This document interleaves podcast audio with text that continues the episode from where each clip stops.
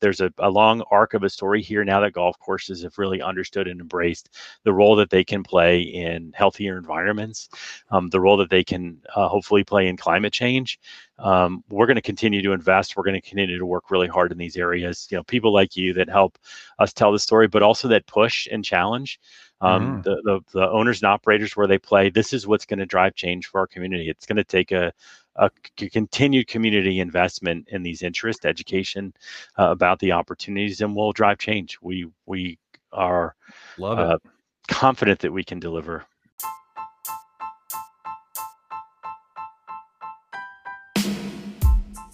Welcome to the Environmental Transformation Podcast, where we talk with industry leaders who are making an impact in their businesses. Each leader is solving complex challenges and providing solutions within their respective areas of expertise. Our host is Sean Grady. He is passionate about helping clients transform their businesses and solving their environmental challenges. And here's our host, Sean Grady.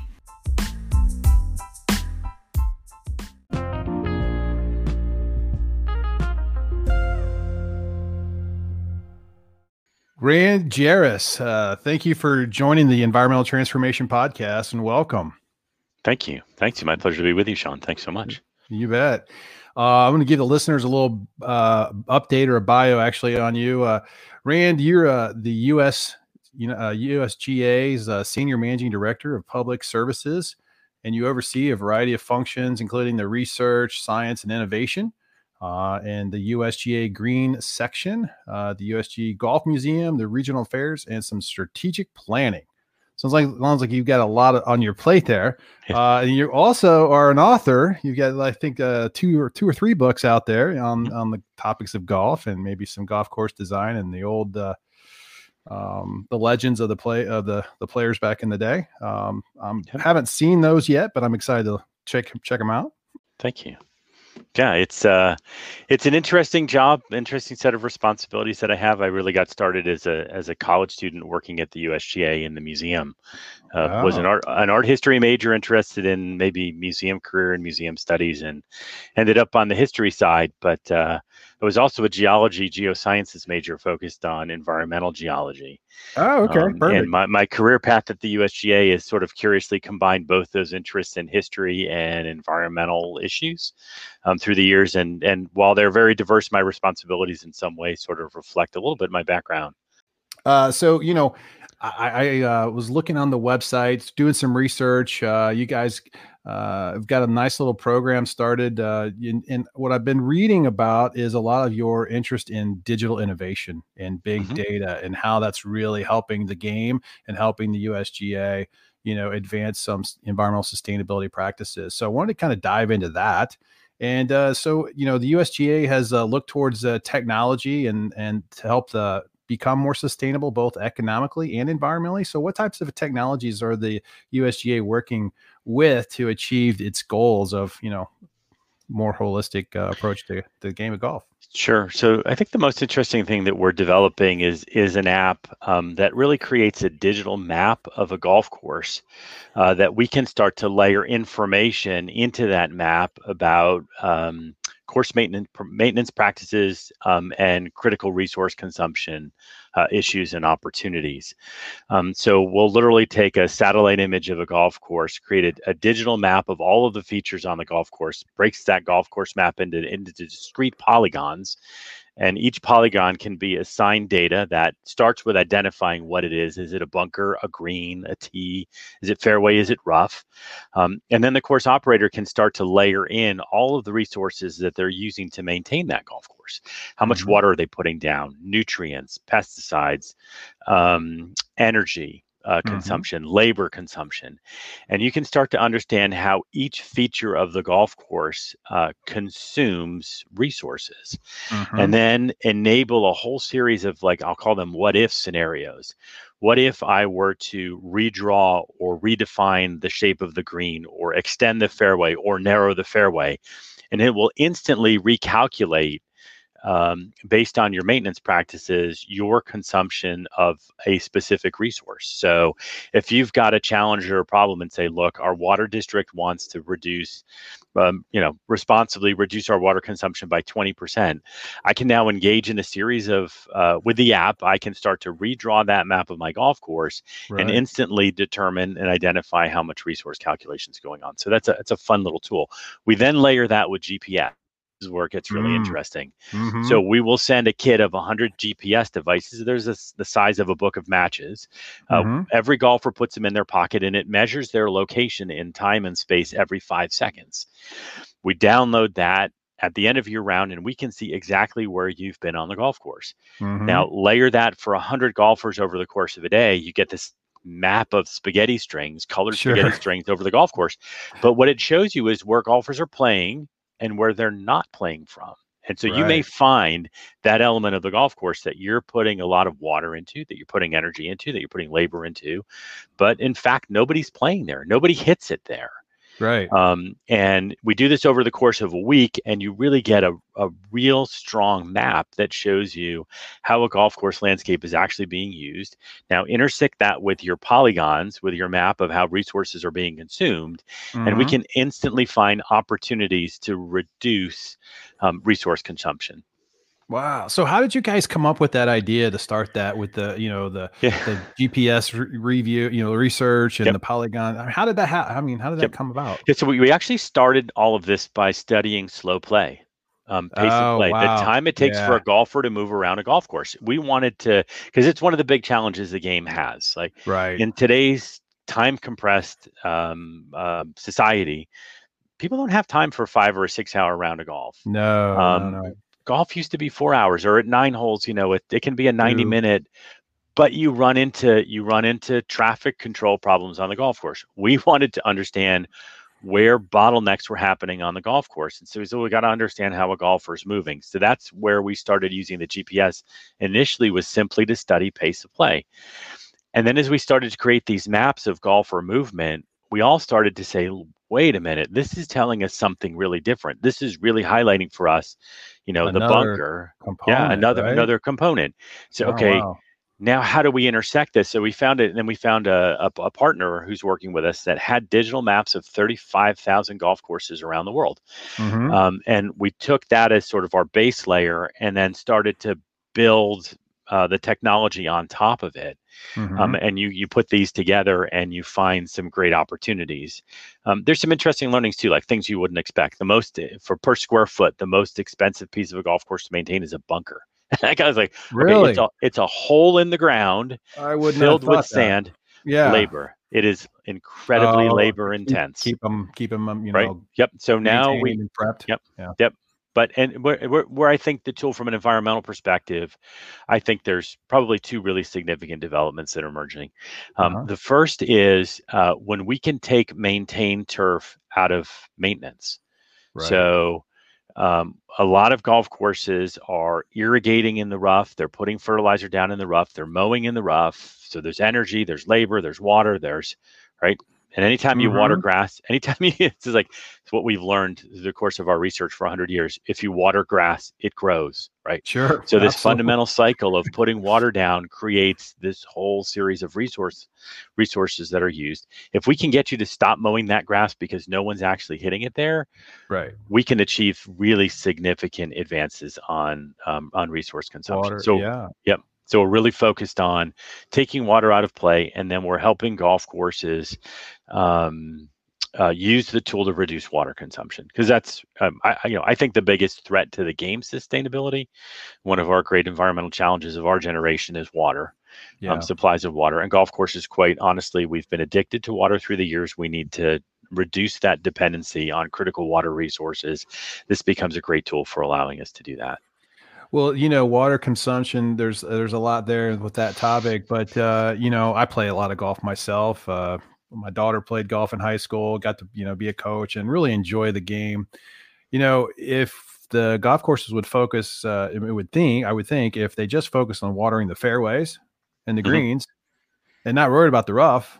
You know, the rough is kind of a penalty almost, anyways, if you if you yep. don't hit it accurate. So that would probably just really reduce the amount of water consumption by just kind of focusing on those narrow aspects of you know watering the the, Yep. the you know the course, right? Yep, yep. That, that that's exactly right. And we, we can go into what we're finding with the tool. We can go into almost any golf course and take 20 to 30 acres of turf out of maintenance. Um, and if you're maintaining 80, 60 to 80 acres, you're talking about very quickly a 25, 30, 40% reduction in resources um, just from using the tool for two weeks. And that's that's really pretty exciting.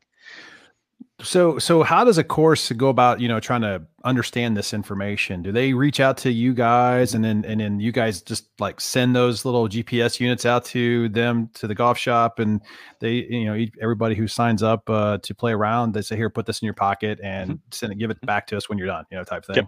Yep, that, that, that's basically how it works. So we have, um, in addition to simply being able to send out the devices, the Mhm. USGA has agronomists, uh, usually PhD agronomist, um, trained in agronomic turfgrass issues, also environmental issues, um, called our it's our course consulting service, and they will go out and spend a half a day or a full day at a facility to get full advantage of the tool and the GPS information. Sometimes you need an expert to come in and help you out, and we'll Mhm. do that with them. We'll send an agronomist um, for the day, um, really understand where their challenges are, run the tool um, for a week or two weeks, and then help them interpret the data and start talking about changes and improvements that they can make. So I was looking, uh, uh, I was reading through on the website about this tool, and, and it really was fascinating. But also, I, I kind of took away some things that it also brought uh, brought to light, which was, you know, the areas that have super high traffic that Mhm. need, you know, constant, you know, attention, and you know, basically, you know, investment into you know infrastructure within the uh, the course itself. So it seemed like that was another highlighted benefit of seeing okay these are my high traffic areas. I don't need to spend as much money doing something over here when this is where my big problems are Yep, yep. And look, and and layer that so you've got traffic patterns, and then we're Mhm. doing quite a bit of research these days on I'm going to call it the golfer experience. Mhm. What are all these things that layer into your experience as a golfer on the golf course to say, wow, that was a great round of golf, a great experience, or a terrible experience? And golfers want their putting greens to be in really good condition. Yeah, They want their yeah. tees to be in really good condition. And other than that, it's nice if the fairways are mowed, but tees and greens. So Yeah. if you layer what the consumer's telling you with what the data is telling you, you start to have some powerful insights into how you can manage your resources and your golf course differently than you had in the past. I like a good bunker that's in decent shape too if i do Yep. hit it in there because usually i'll find that a lot of the bunkers aren't in good shape Aren't in good shape. Yeah. yeah you know uh, Yeah. They, they're not like uh, pga tour quality that's for sure Mhm, mhm, mhm. And then look, then they look. You say that there's one of the big challenges I think that the typical golf course faces is the the typical golfer consumer that watches golf on the weekend sees a PGA Tour golf course. It's beautiful. It's immaculate. It's green. Yeah. It's pristine. Without understanding all of the work that goes into getting that golf course ready for one week to peak for four days takes an incredible planning effort and, and a Mhm. lot of focus and a lot of resources. But if golfers don't understand that, they say, well, if the tour can do it every week, why can't my local golf course offer me that experience throughout the whole playing season? So Mhm. the expectations of the consumer have sort of risen. I often talk about the worst thing that happened to golf is the confluence of golf and color television. um, because now golfers see green golf courses and uh, and that's what they want and expect their superintendent to deliver. Well, that is economically and environmentally unsustainable to have that Right. expectation for a golf course six months a year. It's just not going Right. to happen. Right, right. Well, so some of the other advances that I've seen in, in you know, the, the few past few years is GPS and mobile apps and being able to do distance monitoring from you know any golf course. Mhm. That I think that's really helped um, a lot of average golfers in the business or you know in in the community Mhm. of. Mhm. And, and uh, how how has the USGA you know been help you know helping golf courses get their courses I guess measured or or do you or is this more of a uh, GIS, G, GPS type uh, other system like from Google that barely puts this together. Yeah, I'm not yeah, sure. How does that work? That's really separate and independent um, from the USGA. Um, the the best role that we've probably played in enabling that is changing the rules of golf. Mhm. Um, so in rules parlance, they're called distance measuring devices (DMDs), and for a long time, um, it was thought by traditionalists in the game that one of the skills that should be expected of the golfer is the ability to judge distance. Yeah. And so we disallowed distance measuring devices um, in the rules of golf. So you couldn't post a score for handicap purposes. Certainly in a competition, you couldn't use one. Um, that's changed. Um, you know, because you know, while the electronic tool may not have been available, there were always yardages marked on sprinkler heads or yeah. white stakes in the in the edges Yeah, of the fairway. stakes, right. And it's like, you know what, that information's readily available. We can actually improve pace of play and the experience of the golfer by allowing them to use these devices. So we softened our position on that. Um, but it's really the vendors, you know, the individual vendors. It's a sort of private um, private sector uh, technological development. So we haven't been in, we haven't been in it on the technology side, but um, we've certainly changed our outlook and philosophy on them to enable changes in in the way that golfers can use these devices. So you talk a little bit about the green section um, course consulting services. Mhm. Let's talk a little bit about that and what does what type of services does that co- group offer know, for for the normal Yeah. owner? So exciting for us. We're celebrating 100 years of the green section this year. So Wow. the USGA's Wow. green section was founded in 1920.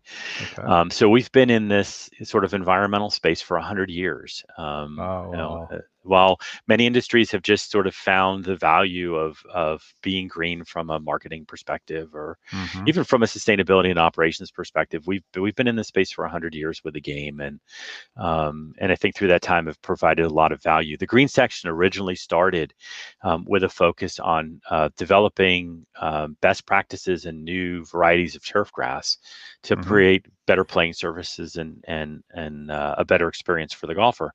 Um, what's fun about that is our, our original uh, testing was done at the Arlington Turf Gardens in Arlington, Virginia, now home to the Pentagon. Oh, so wow, where the. Pentagon sits today was actually built on the site of the USGA's original turf grass plots back in 1920. Oh, nice. Um, and we have almost continuously for 100 years uh, supported um, innovation in turf grass science. Um, almost uh, any uh, one who has a front lawn, a front yard, or a backyard that you mow and maintain, the grass that's in your lawn was probably developed by with money and support that came from the USGA through the years. Um, we have invested heavily in identifying strains of turf grass, and, and again, initially it was about providing a better playing surface. Mhm. Um, but beginning in about the 1970s, that research program started to evolve and become as much environmentally focused as it was on playing conditions. Um, varieties of turf grass that require uh, fewer inputs because they're disease resistant, because they're drought tolerant, um, because they're saltwater tolerant. So there's new Mhm. grasses out there. Uh, seashore paspalum grass is now being uh, been been developed to the point where it can be used on a golf course and be saltwater tolerant. Um, wastewater, recycled water, you know, is has high salinity content, and a lot of grasses can't can't withstand um, recycled water. Well, past paspalum grass can handle that salinity content. Um, so we're working. Uh, we work through. Um, uh, major land grant universities around the country and their turf grass breeding programs to identify and develop better turf grasses that can be used not just on golf courses but on again on your front yard um, in community parks on soccer fields and baseball fields. Usga grasses are in nfl stadiums and major league Mhm. baseball stadiums. Um, we do a lot of work and i think that turf grass program has been really important for the game. So I, i'd start there and i'd highlight that. Um, what we learn through our research programs um, is disseminated through our education program. So the green section has three primary components: turfgrass research, education program, and the course consulting service. So information gets to the field through our education program. Um, most visibly, it's our green section record. We have a digital newsletter that goes out every two weeks. It Mhm. has content that's customized for each region of the country um, Okay. understanding what's been going on with weather issues or particular past challenges that have arisen, and providing practical advice that course managers, owners, operators can use to maintain their golf courses better. Uh, we do a lot of educational programming. Um, and then this final piece is the course consulting service, originally called the Turf Advisory Service. That started in 1951. Okay. Um, so that is nearing 70 years of, of CCS um, being a tool for the golf community. And so, as I mentioned earlier, we have agronomists around the country. They'll they'll go and spend a half a day or a full day working with a golf course superintendent, a green committee, a club president, um, consulting on particular issues. And, and it could be something like developing a master plan for that golf courses that sort of moves them into a into a place where they're just providing better playing conditions or they're dealing with uh, uh, they're addressing their desires to be more environmentally responsible. It could be an immediate problem. Mm-hmm, um, mm-hmm. We've had a lot of problems in the Northeast this year because of pretty severe drought right. um, in New England um, through this fall or through the summer, translated to a lot of turf loss mm-hmm. um, in the fall. And these courses need sort of immediate help. Um, the superintendent doesn't always, you know, doesn't necessarily have the experience, uh, the breadth of knowledge. We deal with thousands of golf courses a year, and that collective knowledge can inform uh, best practices for moving forward. So um, it's really those three channels where we where we deliver sort of support. Then you mentioned it earlier, so let me touch on it. Complementary to the green section is our research, science, and innovation team, um, and that was a new group we spun up at the USGA about five or six years ago, which is really a sort of R and D group. Um, they started with pace of play, um, the mm-hmm. pace of play problem. They're the ones that really developed the golf course tool that we've been talking about. They're the ones that brought in um, the GPS units. Um, their challenge is an opportunity really is to sort of leverage data and technologies to find ways to improve the game. So mm-hmm. broadly, they look at a broad set of issues, but naturally their work aligns very closely with the work of the green section. Um, and we've brought those two teams really sort of together and into alignment. So they're reinforcing one another. So is your um, resource management program there? Is that something you guys developed internally in house? I mean, you got your own developers uh, and your own, you know, people doing the whole conceptual design on that.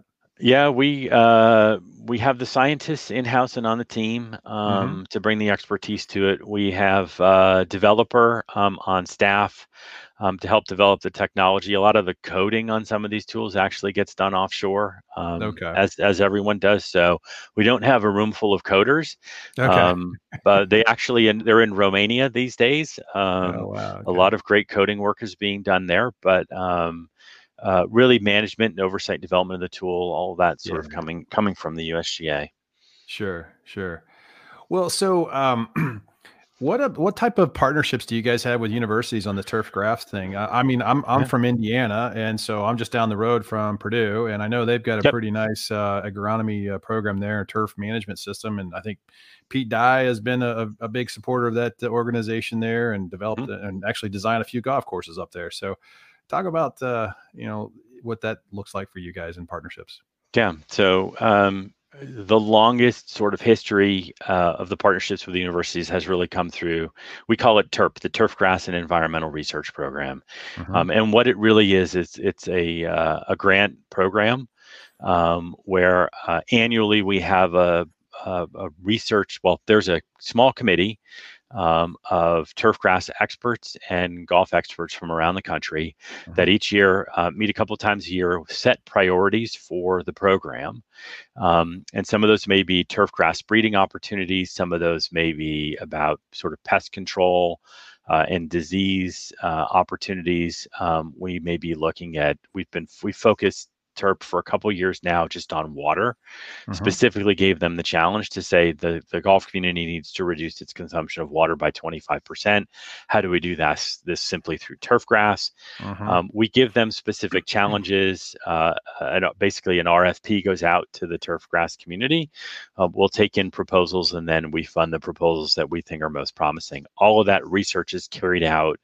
Um, by the breeding programs or by the turf grass programs um, at universities around the countries and they they they span uh, they do span the breadth of the country because we want to understand uh, geographic yeah. regional issues regional challenges uh, turf issues um, uh, and then we sort of closely monitor and then publish the results um, and the, the, you know those results are published within the scientific community by the academic researchers, and then they're pulled into the golf community and distributed through our educational programs and, and Green Section Record.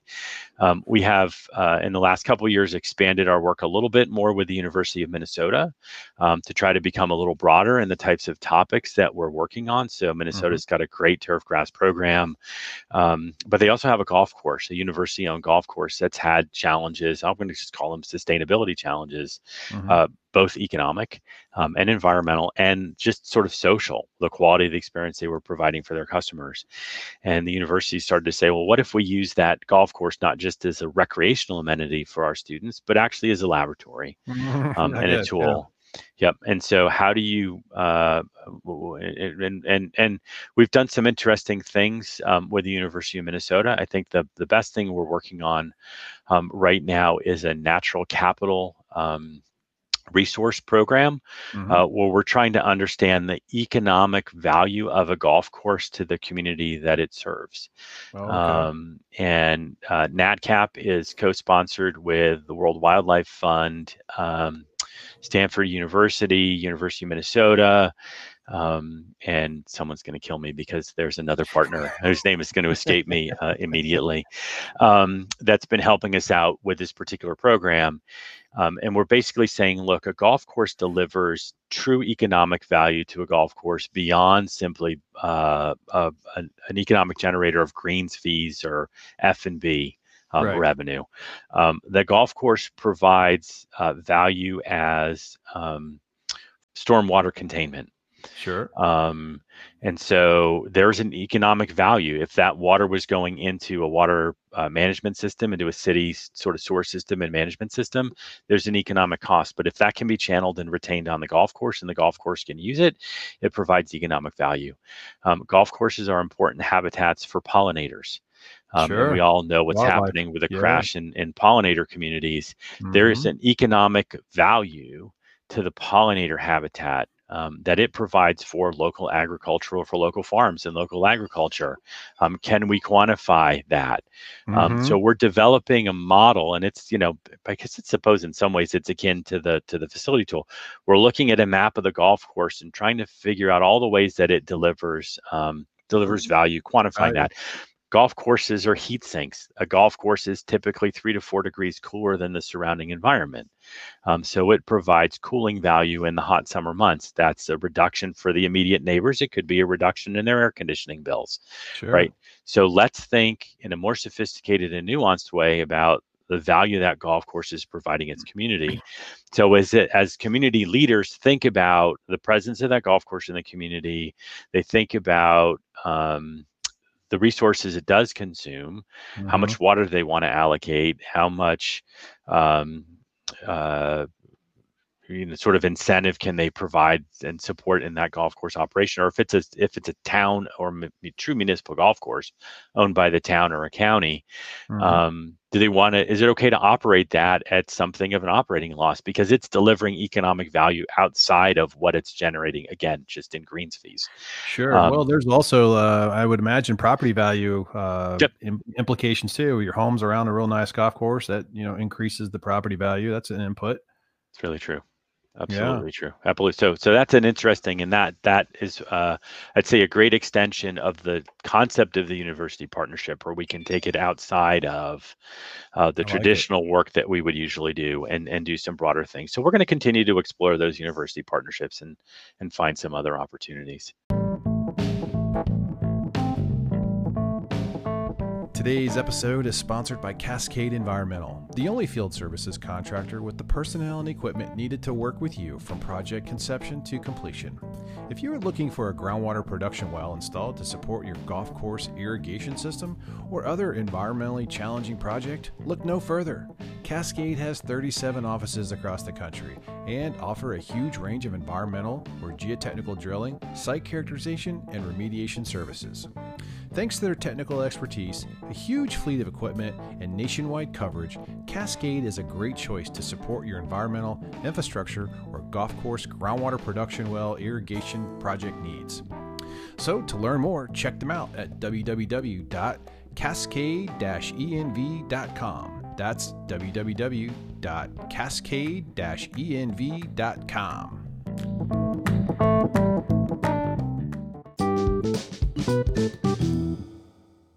So it seems like um, the biggest environmental cost to a golf course is sounds like water. Mm-hmm. Yeah, I may be wrong, but water seems like one. Of, if and if it's not that, you know, what is it, and then how can it be reduced? You know, what yep. that cost?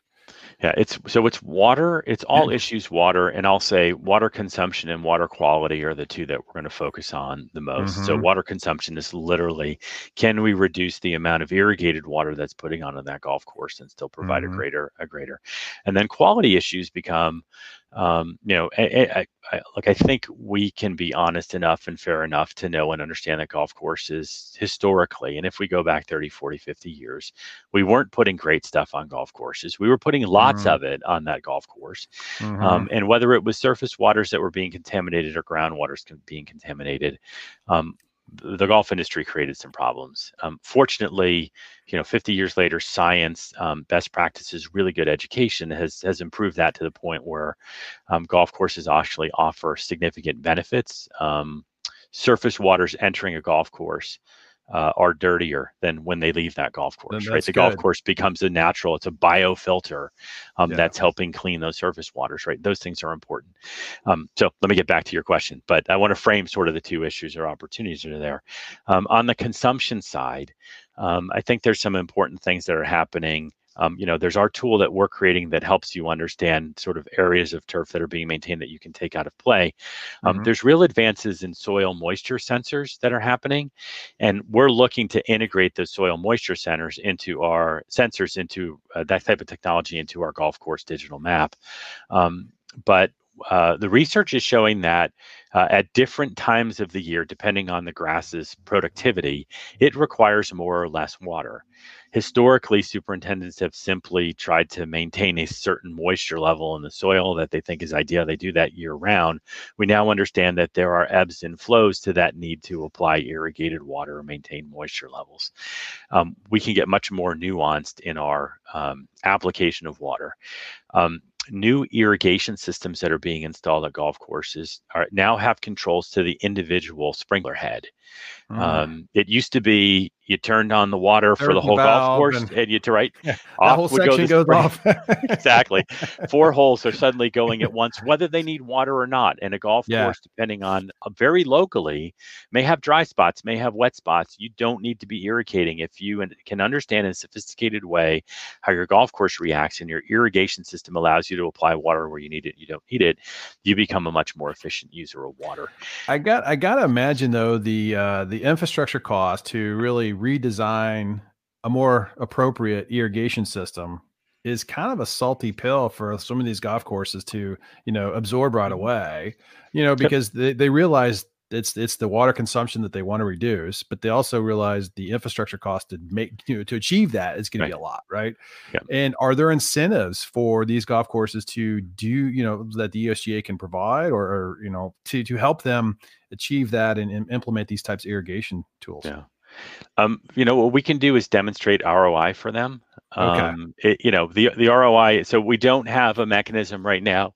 Um, maybe someday we just relaunched the USGA's foundation um, about two years ago and one of the places we would like to do some fundraising and hopefully be able to invest is in exactly in opportunities like this to help provide grants at the golf course level. Um, mm-hmm. Um, we just don't have the funding mechanism or the oversight mechanism in place right now to help 15,000 facilities that way.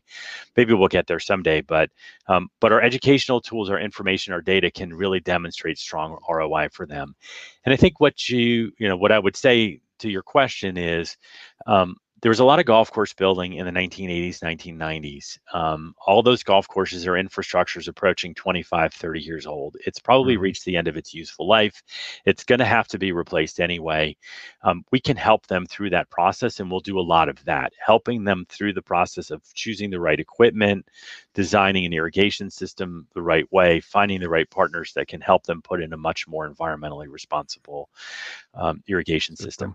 that said there's there are low cost solutions and this is another sort of interesting piece of research that's come out of the golf sort of facility app. Um, at the you can you can make a change at the level of the individual sprinkler head. Mm-hmm. Um, a lot of golf courses, the throw on that sprinkler head is is covering an area of turf that's much broader than. So let's take that tee uh, that you want to irrigate because it's important for you that you can get the tee in the ground. It's not rock solid. There's grass on it. Um, old sprinkler heads that you know when in a circle are irrigating that tee surface, but they're also irrigating everything else 270 Yeah. degrees that they don't need to be irrigating.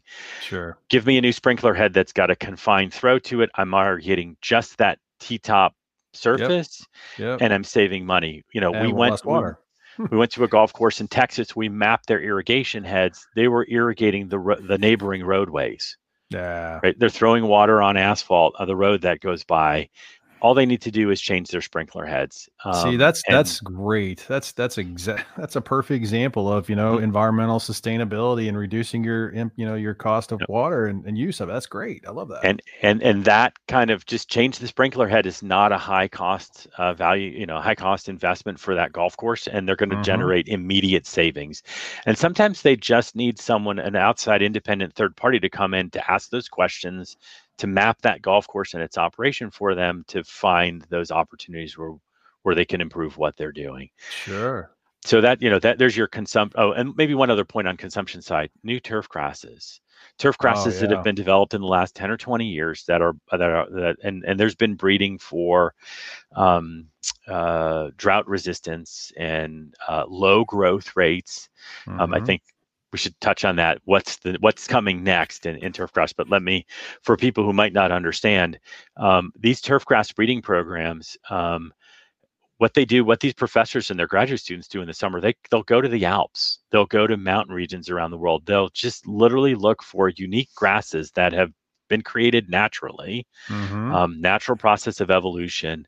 Um, they look for unique characteristics in those turf grasses. They bring them back, they breed them, they test them on plots, um, and they can start to see different qualities in different types of grasses and say, okay, here's here's a grass from you know the Austrian Alps that's actually behaving in a really interesting way. It's showing disease resistance. It's showing showing drought tolerance. Um, can we develop this and breed it in such a way that it could be deployed on a lot on a large scale? Mhm. um, and help us use a lot less water.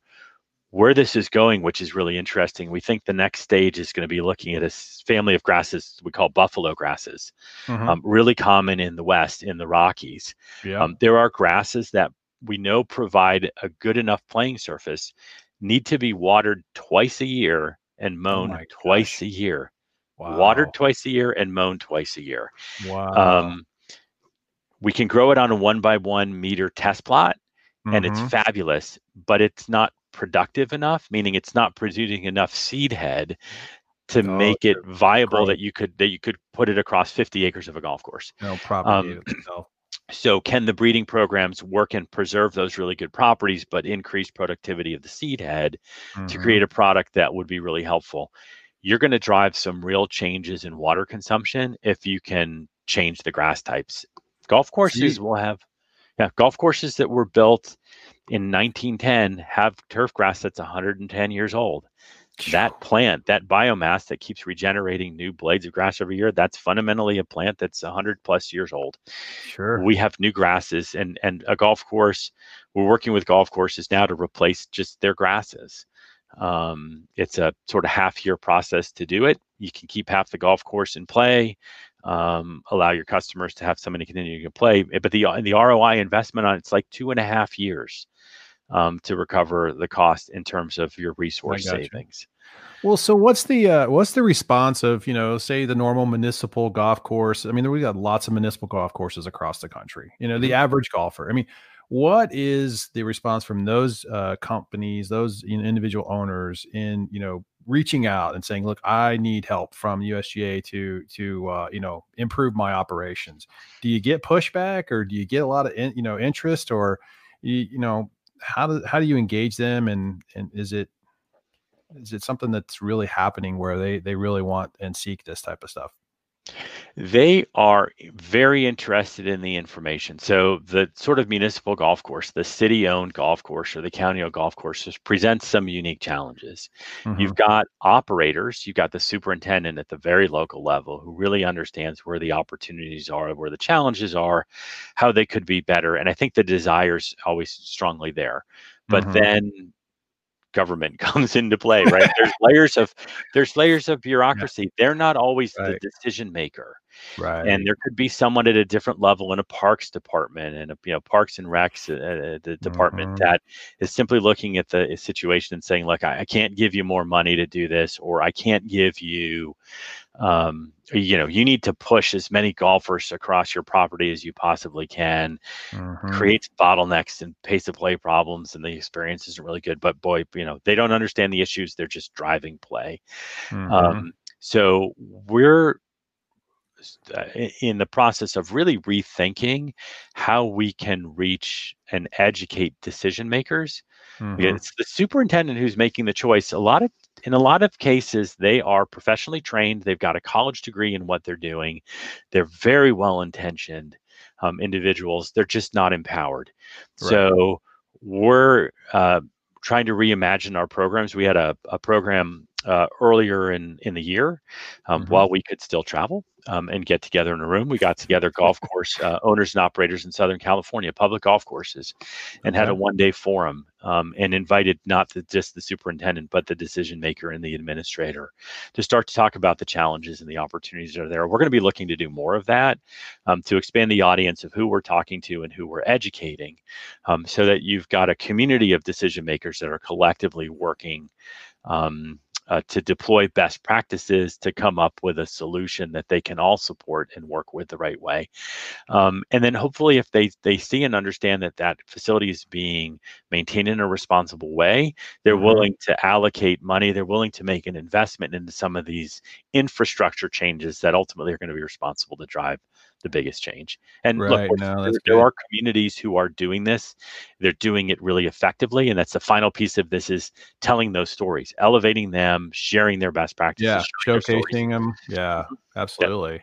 I, I think you mentioned the, the, the ROI, you know, conversation. I mean, once they kind of understand that, I think they're going to, they'll move off center. They'll realize they need to kind of, you know, make a change, but that's great. Um, so, uh, you know, one one thing I saw recently on on your website uh, recently was the uh, USGA's commitment to climate change. Talk a little bit about your your your organization's commitment and the signatory uh, uh, requirements for the United Nations Sports uh, for Climate Action Initiative. For Climate Action Initiative, yeah, really, really interesting program um, that the UN has developed um, to encourage sharing of knowledge, expertise, and best practices across the sports community. Mm-hmm. Um, sports play, uh, you know, I think a really interesting role um, in in our society. Certainly in American society, um, very visible. These sort of massive consumer products, consumer entertainment experiences. Um, uh, people are emotionally invested in the teams that they follow, mm-hmm. um, and I think you know from a from a pure marketing perspective, the UN has come to understand um, that if the sports community collectively is uh, raising awareness on climate challenges and climate opportunities, mm-hmm. um, it's going to be a great way to reach uh, a mass market with really important messages. Um, and so the UN's been looking for uh, organizations, and in some cases they're leagues, in some cases they're teams, um, in some cases they're national governing bodies like the USGA um, that share a commitment to that share a concern about what's happening with our climate um, and are sharing um, making investments. Um, uh, to address some of those climate issues. Um, for us, uh, you know, I think we're in a little bit different place. You know, for some sports, um, uh, it really uh, you know there are opportunities in and around the spectator experience mm-hmm. um, uh, the fan the fan experience is kind of what i'm thinking about right plastics plastic consumption um, well, for f&b yeah. you know in a stadium of 80000 people um, uh, we operate in a slightly different space um, in that the work of the organization for 100 years has been directly invested in reducing the consumption of resources in the playing surface. Mm-hmm. Um, we're impacting playing surfaces rather than the consumer fan experience that surrounds the sport.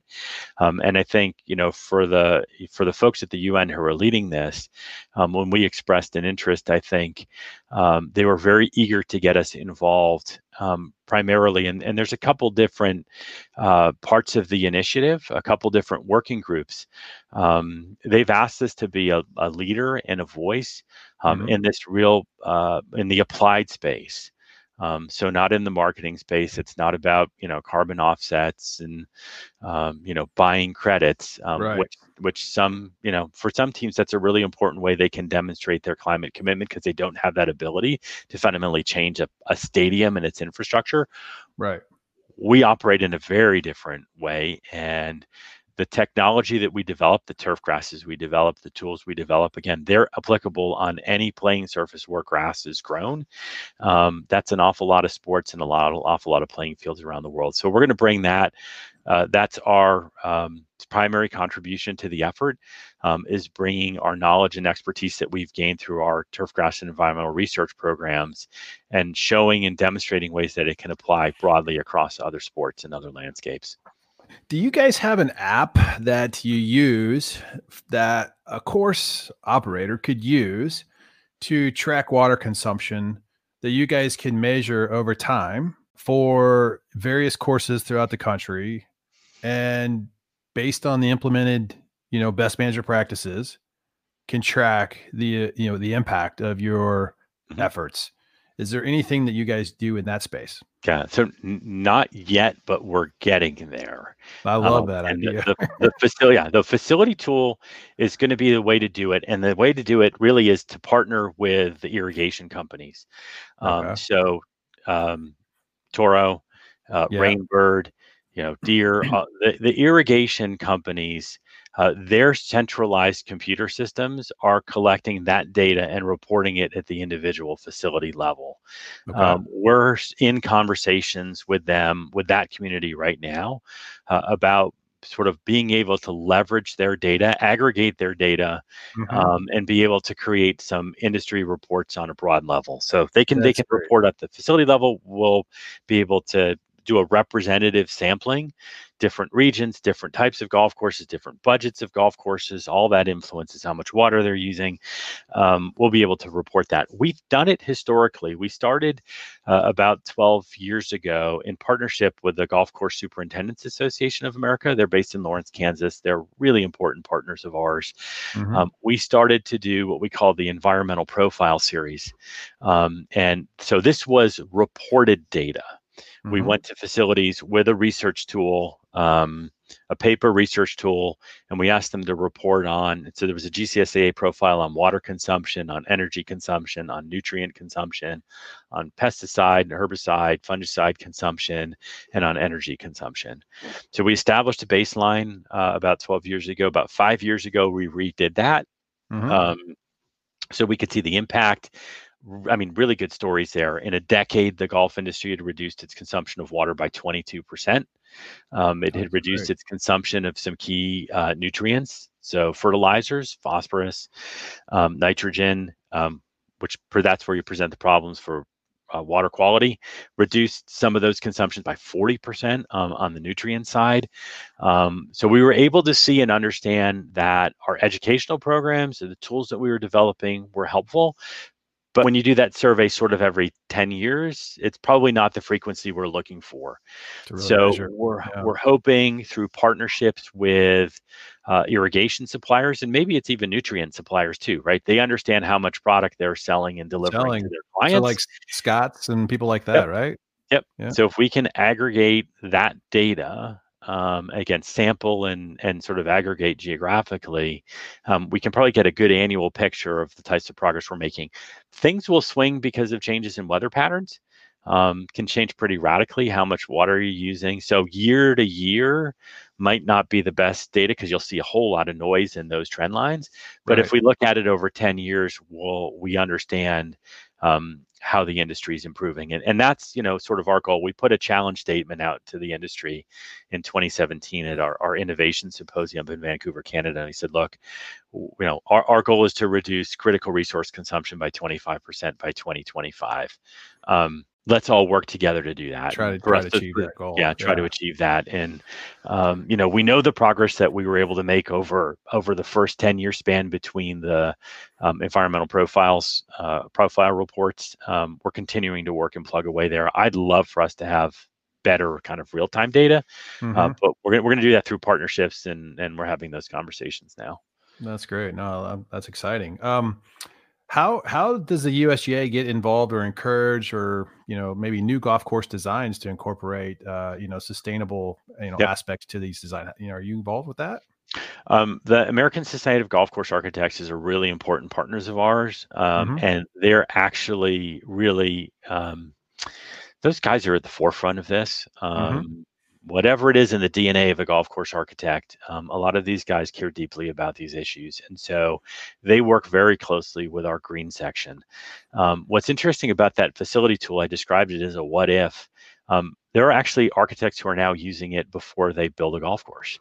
Um, so they are using our tool as they start to map and design mm-hmm. Um, based on you know kind of regional data they can input and they can understand what it means for resource consumption um, and they can actually modify their designs before they go and put it out actually construct that golf course. So we can inform and we do inform their planning process. Again we've done it mostly education in the past um, but um, we can do that we can do that more in the future um, through technology we hope. Um, but uh, that that community is very receptive to these issues. They've actually uh, in the uh, let's say two years ago they put out a new tool of their own uh, it's called the golf course of the future and it's on mm-hmm. their uh, website and you can go in and it's sort of a hypothetical golf course um, but it will share uh, best practices and opportunities for everything from lighting design um, okay. If we're going to worry about light pollution and, and dark sky uh, opportunities on the golf course, to irrigation system selections, to better materials for cart paths because they're permeable asphalts mm-hmm. um, that reduce runoff. Um, they've got a terrific tool. So I'd say our research and our expertise informs a lot of their design work. Um, and we're really proud to call them partners on, on, on, a lot of different fronts. I think the biggest thing that we can probably do and you know where the most innovation could happen in the game is actually just reimagining the surface on which the game is played. Sure. does a golf course need to be 18 holes? Can it be 12 holes and on a smaller footprint? Could it be a six hole golf course and still provide a great experience? Because the consumer's looking for something different but does every golf course need to sit on 150 acres and use that much resource? Yeah. Um, if we can redefine the playing surface, put it on a smaller footprint, bring some of those smaller footprints into urban areas where green space is desperately needed or where there's opportunities um, to reimagine and reinvent damaged landscapes. Um, we think that we can deliver both great golf experience, but also real value to the com- to value to the communities in which those reimagined golf courses sit. I like that. Yeah, I uh, I think you, you, guys are doing such a great job over there uh, with the USGA and and, and all the uh, innovative ideas you guys are putting together, and just the support of the golf community. It's fantastic, and I really appreciate you coming on to the show today, Rand, and and just uh, really uh, you know it's been an honor. I know you're hugely uh, invested in in the USGA, and thank you for your leadership there. I'm a you know huge golfer, as I mentioned and I love to you know get out and play. I just uh, came back from a nice little men's weekend uh, down at the Hot Springs, um, Arkansas, the villages down there. I don't know if you ever played the villages in Hot Springs, but to really enjoy that location, they got nine golf courses in a gated community. It's a lot of fun. I, I have um, not been down there, but one of I mentioned the GCSA earlier. One of their recent past presidents is a superintendent down there and has done great things um, from the oh, environmental yeah. perspective with that golf course and uh, in helping implement some real responsible practices. So really neat uh, place. Fantastic. Well, you know, thanks for coming on the show today. I really appreciate it. Uh, you know, I'm just a huge fan of the golf and you guys and what you're doing. And of course, um, boy, this season's been a little interesting, hasn't it? For uh, it sure it sure has been. Yeah, Sean, thanks for th- so thanks for a chance to talk about what we've doing, and thanks for the distraction. Um, it's been an it's been an upside down uh, year for the USGA, but you know, interesting, great year for golf, right? Golf participation's yeah. up. It's one of those things that you can do in a in a socially distanced way um, that's naturally safe. Yeah. Yeah. It's an outdoor environment, and we've fortunately for the game, we've seen some real surge in interest in, in play um, through it. the summer, and and hope that we can continue that into the future. The game offers such rich rewards to, for people, yeah. Um, and and look, then now that you know, there's there's a, a long arc of a story here. Now that golf courses have really understood and embraced the role that they can play in healthier environments, um, the role that they can uh, hopefully play in climate change um, we're going to continue to invest. We're going to continue to work really hard in these areas. You know, people like you that help us tell the story, but also that push and challenge um, mm. the, the, the owners and operators where they play. This is what's going to drive change for our community. It's going to take a, a continued community investment in these interests, education uh, about the opportunities, and will drive change. We we are love it. Uh, confident that we can deliver Love it. No, this, this has been this has been great. Rand, keep you know keep doing the great work you're doing. I really appreciate thanks, the opportunity again. We'll talk to you soon, hopefully. Very good, Sean. Thanks so much. You bet. Man, that was such a great podcast today. I want to thank Dr. Rand Jerris for coming onto the show today. If you have questions about the USGA's environmental and sustainability programs, please feel free to reach out and contact Rand via LinkedIn or visit their website at www.usga.org. We'll also put a link to his contact information on my website. To listen to future environmental transformation podcasts, you can check us out on iTunes, Spotify, Google Podcasts, or other podcast networks, or from my website at www.seankgrady.com. If you enjoyed the podcast, don't forget to subscribe. We also would love to hear some feedback from the ET Nation and any topics or suggestions you'd like to see for future episodes. So thanks for listening, and until next time, make a positive impact in someone's life today.